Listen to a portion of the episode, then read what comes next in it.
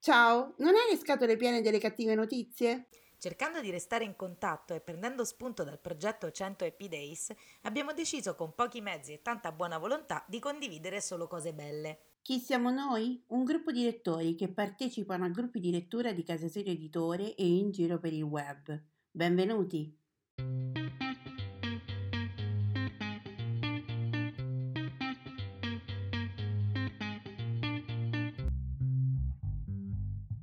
Ciao, io sono Simona e ti parlo da Rocca di Papa. Ciao, io sono Nereia e ti parlo da Barcellona, in Spagna. Mentre facevamo un podcast per Casa Sire Editore, abbiamo dovuto coinvolgere i nostri amici per dare una risposta più articolata a un nostro ascoltatore e ci siamo resi conto che la risposta collettiva funzionava. E così abbiamo deciso di intraprendere questo percorso per rallegrare la giornata di tutti con un buon pensiero. Sono appunti, pensieri sparsi, sfoghi o ricordi, non necessariamente parlano di libri. Sono un modo per sentirsi e lasciare un messaggio in bottiglia a chiunque avrà la voglia di accoglierlo. Ci siamo ispirati al lavoro fatto da Alessandra Pagani con il suo 100 Happy Days sull'omonimo gruppo Facebook. Benvenuti alla nona puntata di Voci dall'Italia.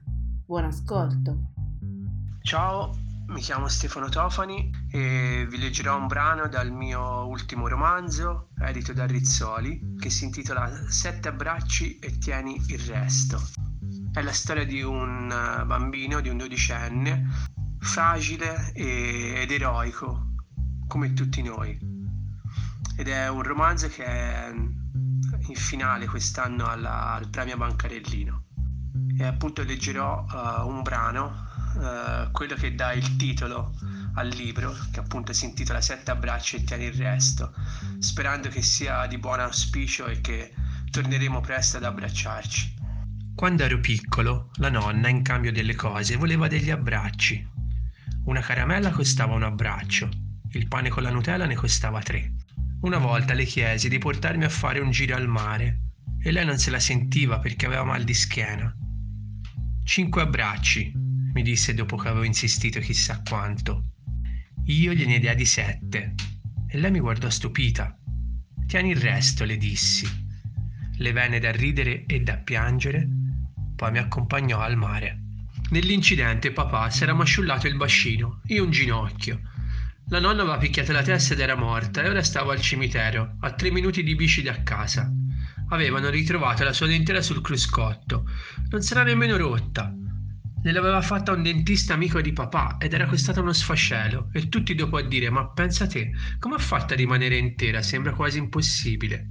Quando è venuto a fare le condoglianze, una sua amica ha voluto il numero di telefono del dentista e un'altra signora annuiva e si rigirava con la dentera tra le mani, tutta sbalordita. Dico io, ma si può parlare di dentiere a momenti del genere? Si dovrebbe stare zitti e piangere e nient'altro, se no vuol dire che del morto non te ne frega niente.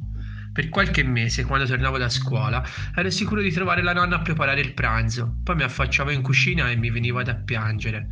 Non poteva essere lì, era sottoterra accanto allo schifo marito della Irma, il vecchio macellaio puzzolente che se ne andava in giro sudice di sangue e con pezzi di animali morti. Ogni tanto vado a trovarla e le porto dei fiori, perché bisogna sempre portare qualcosa al cimitero.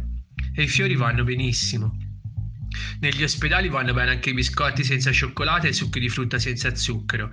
Nei cimiteri no. Il giorno del suo compleanno ho preso tre girasoli nel campo del Pelliccia, il mio vicino di casa. Lucio dice che i girasoli non sono adatti per stare su una tomba, che ci vogliono i crisantemi, ma me ne frego altamente di quel che dice Lucio, anche se amico mio. Primo perché i crisantemi fanno schifo, secondo perché dove li vado a rubare i crisantemi? Sia diti tu, resteranno le uniche parole che Martina mi ha detto in tutta la sua vita. E io non potrò più vedere la luce dentro un'altra luce, dentro un'altra luce accesa nei suoi occhi. I suoi capelli, la sua maglietta viola, il suo profilo quando sorrideva non è giusto, accidenti. Mi bastava vederla tutti i giorni per star bene, per volerle bene. Mi veniva da piangere e per farlo meglio mi sono tolto gli occhiali e mi reggevo la testa con le mani. Le lacrime erano lacrime giganti, più grandi degli occhi, come i primi goccioloni dei temporali al mare. Più piangevo, più sentivo il bisogno di sdraiarmi, mi era venuta una stanchezza che era come una voglia di svanire, di non esserci più. Poi nella grotta è entrata una farfalla. Senza occhiali e con gli, occhi, e con gli occhi zuppi la distinguevo appena, sulla parete grigia. È stata ferma a lungo, come se non ci fossi, e da principio non mi interessava, ma lei restava lì. Forse era stanca anche lei, e allora mi sono asciugato la faccia e rimesso gli occhiali. Non ne avevo mai vista una così grande e così bella, piena di colori. Non so cosa sia successo, ma nel guardare la farfalla, quella cosa che sentivo dentro, che Martina non l'avrebbero trovata mai, ha lasciato il posto alla voglia di cercarla. Ciao a tutti, io sono Alessandra da Biella e oggi è il nono giorno del nostro ciclo dei 100 Happy Days. Eh, 100 Happy Days significa trovare qualcosa per cui essere grati ogni giorno per 100 giorni di fila nel qui e ora. Quindi si tratta di essere grati nella situazione in cui siamo senza sognare o fantasticare che le cose siano in maniera diversa. È un esercizio, lo possono fare tutti e ogni giorno io cerco di darvi uno spunto se proprio non siete riusciti a trovare niente per cui valga la pena di essere grati, io cerco di darvi uno spunto di riflessione per aumentare la consapevolezza di quanta abbondanza c'è nel mondo gratis per tutti. Oggi la mia riflessione è molto semplice perché ieri sono stata contattata da un paio di mie amiche della scuola, della scuola addirittura elementare e del, del liceo, mie amiche che, ris- che, non vedo da tantissimo tempo e che non sentivo con regolarità già da prima di, di questa crisi del, del virus. E la cosa che mi ha molto colpito è che con una di queste abbiamo iniziato, nonostante non ci sentiamo da tantissimi anni, ma più di dieci, abbiamo iniziato a scherzare in un modo un po' cattivello, anche a prenderci un po' in giro, esattamente come facevamo quando avevamo 14 anni.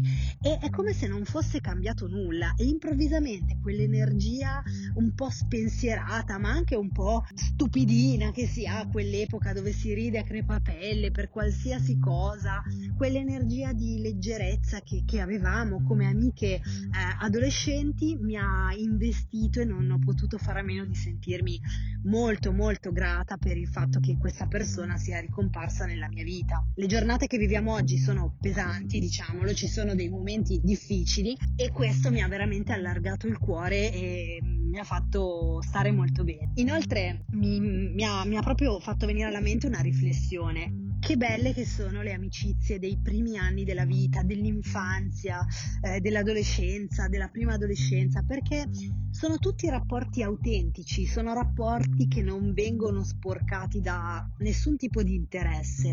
Sapete, oggi ehm, a Milano, io vivo a Milano da vent'anni, a Milano si dice faccio un po' di networking, cioè inizio a conoscere delle persone per ampliare magari la mia base di clienti oppure per avere delle relazioni informazioni che mi, mi siano di un'utilità professionale, lavorativa e non c'è niente di male, è uno, un modo di conoscere gente presentandosi dal punto di vista professionale e serve mh, soprattutto a chi fa delle professioni dove magari deve vendere se stesso e i suoi servizi se è un libero professionista oppure vendere i prodotti se lavora per un'azienda o per dei prodotti che produce lui.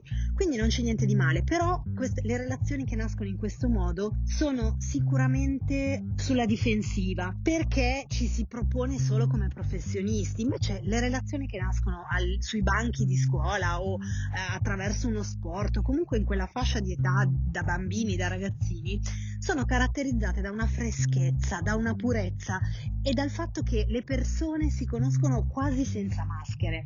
Quindi veramente è un'energia eh, molto più simile alla mancanza di inquinamento che c'è oggi grazie al virus. Se avete fatto caso, ve l'ho già detto gli altri giorni, abbiamo un'aria purissima in questi, in questi giorni di, di, di, di, chiusura, di lockdown e anche queste relazioni che nascono così presto nella vita fanno parte di quest'aria purissima, sono autentiche.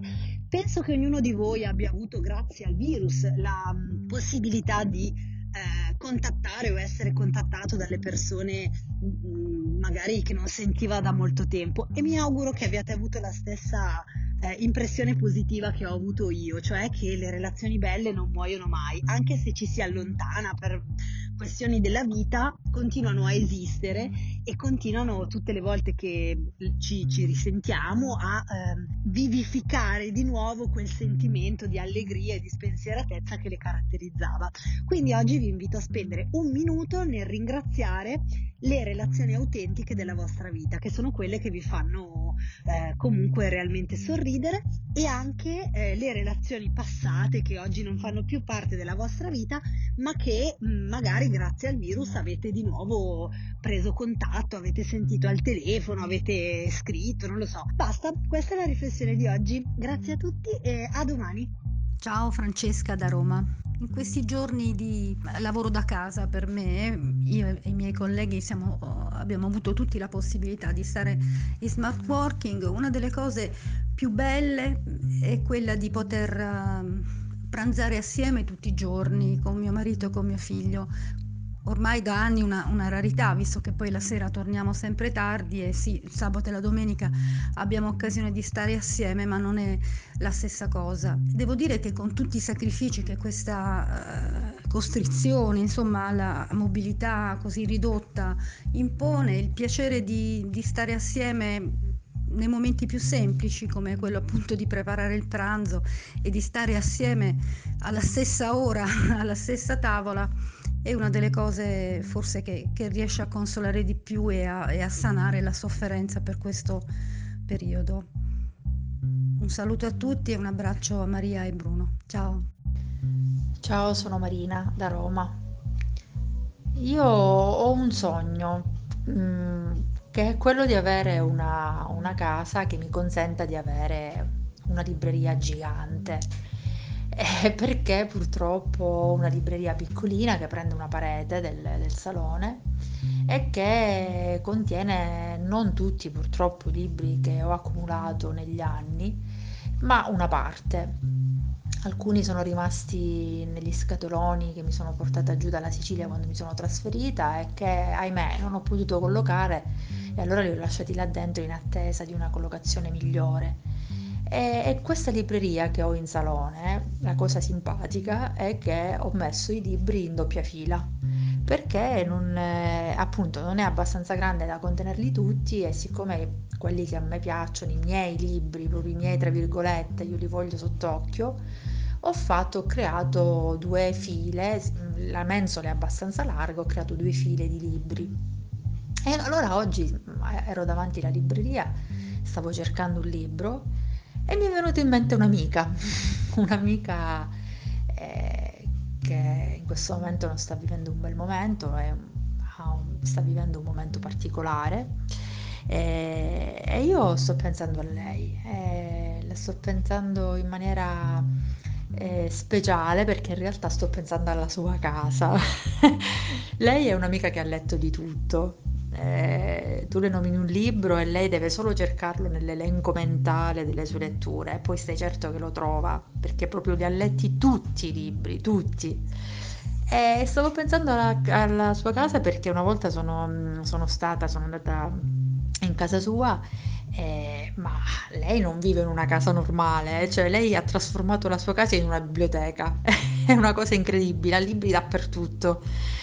Ma vabbè, fossero sistemati sulle mensole di una libreria, ok, quella voglio dire si può trovare un po' dappertutto. No, lei invece ha terminato tutti gli spazi possibili e quindi ha sistemato libri davvero in ogni dove. Ci sono libri in corridoio, in bagno, ehm, che sono nel camino che non è più in uso, dentro gli armadi. È la cosa più bella, la cosa più incredibile che ha libri infilati anche in un frigorifero dismesso.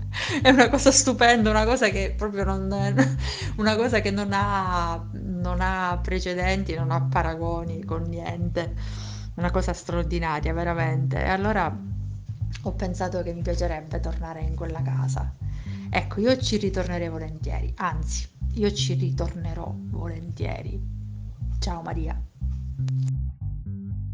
Ciao, sono Elisabetta da Settimo Torinese e oggi vorrei parlarvi di un film che potrebbe tenervi compagnia in questi giorni di quarantena. Il film, che per me è molto emozionante, ricco di significato, è L'attimo fuggente.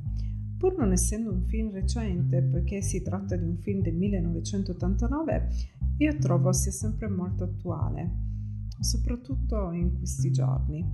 Il grande protagonista è un insegnante di letteratura, interpretato egregiamente da Robin Williams, di un liceo del New England, che utilizzando metodi di insegnamento non convenzionali e che scombussolano i rigidi principi dell'accademia, esorta i suoi studenti, tutti provenienti da famiglie ambienti, alla ricerca della libertà e della creatività. Lui desiderava che essi apprend- apprendessero i veri valori della vita, insegnando loro a vivere momento per momento, poiché ogni secondo che passa non tornerà mai più.